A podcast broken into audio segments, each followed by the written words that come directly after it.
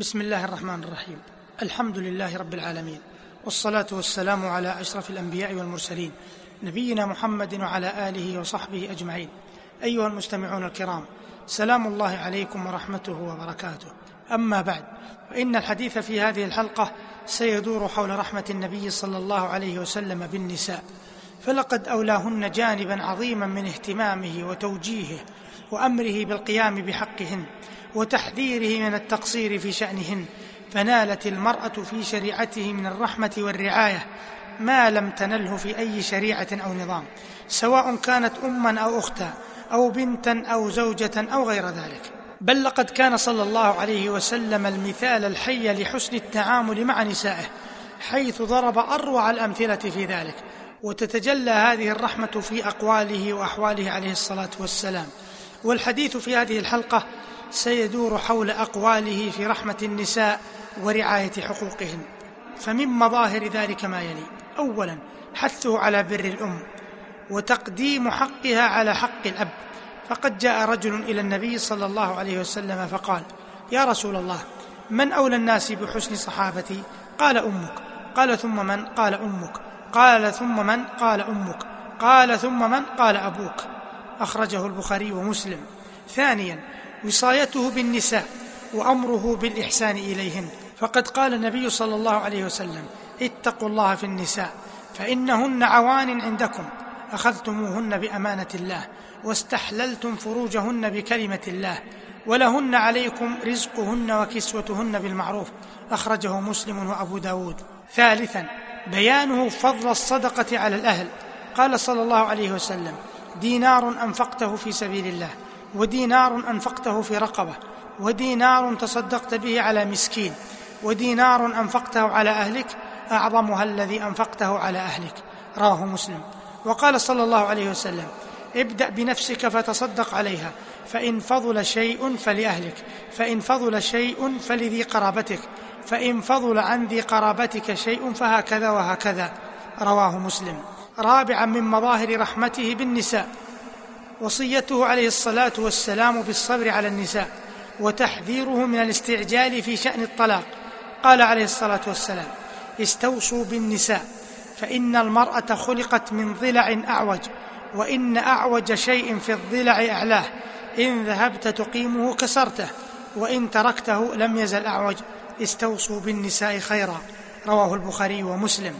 وقال عليه الصلاة والسلام لا يفرك أي يبغض لا يفرك مؤمن مؤمنة إن كره منها خلقا رضي منها خلقا آخر. رواه مسلم.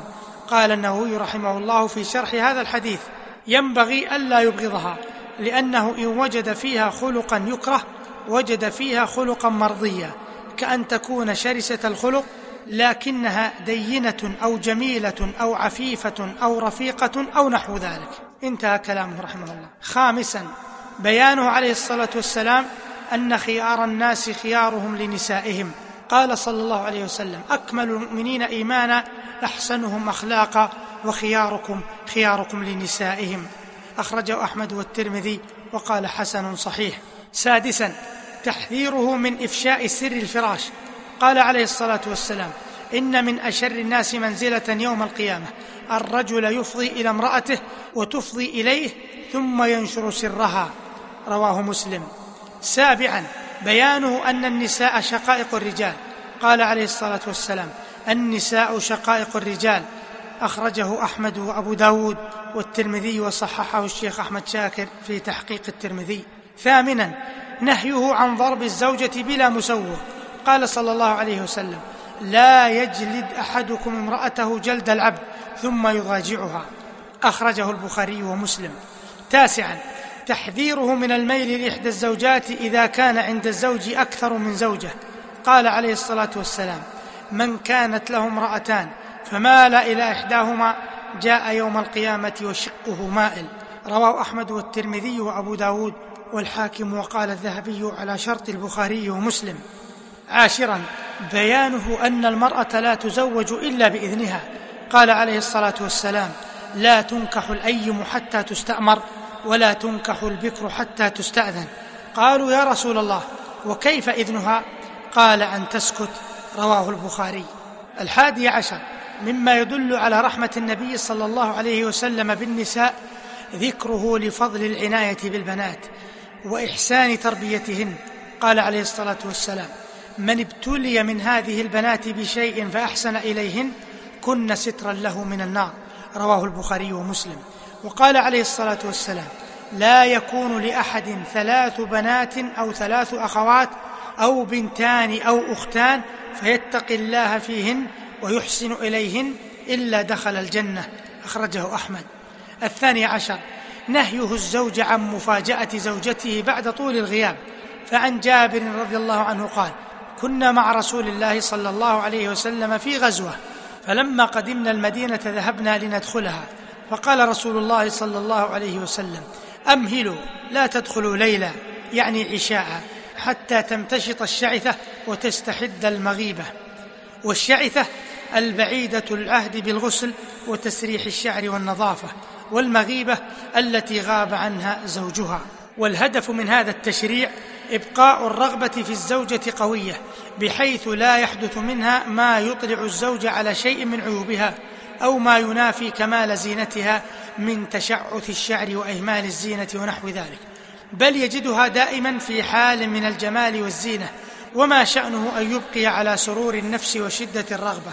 الثالث عشر نهيه عن طروق الأهل ليلا. فقد جاء في صحيح البخاري أن النبي صلى الله عليه وسلم قال إذا أطال أحدكم الغيبة فلا يطرق أهله ليلا. قال ابن حجر رحمه الله الطروق بالضم المجيء ليلا من سفر أو من غيره على غفلة. ويقال لكل آت بالليل طارق ولا يقال بالنهار إلا مجازا. وهكذا يتبين لنا شيء من عظم شأن المرأة ومنزلتها عند رسول الله صلى الله عليه وسلم وكيف كان يحث على رحمتها والعناية بها وللحديث صلة في الحلقة القادمة إن شاء الله. والسلام عليكم ورحمة الله وبركاته.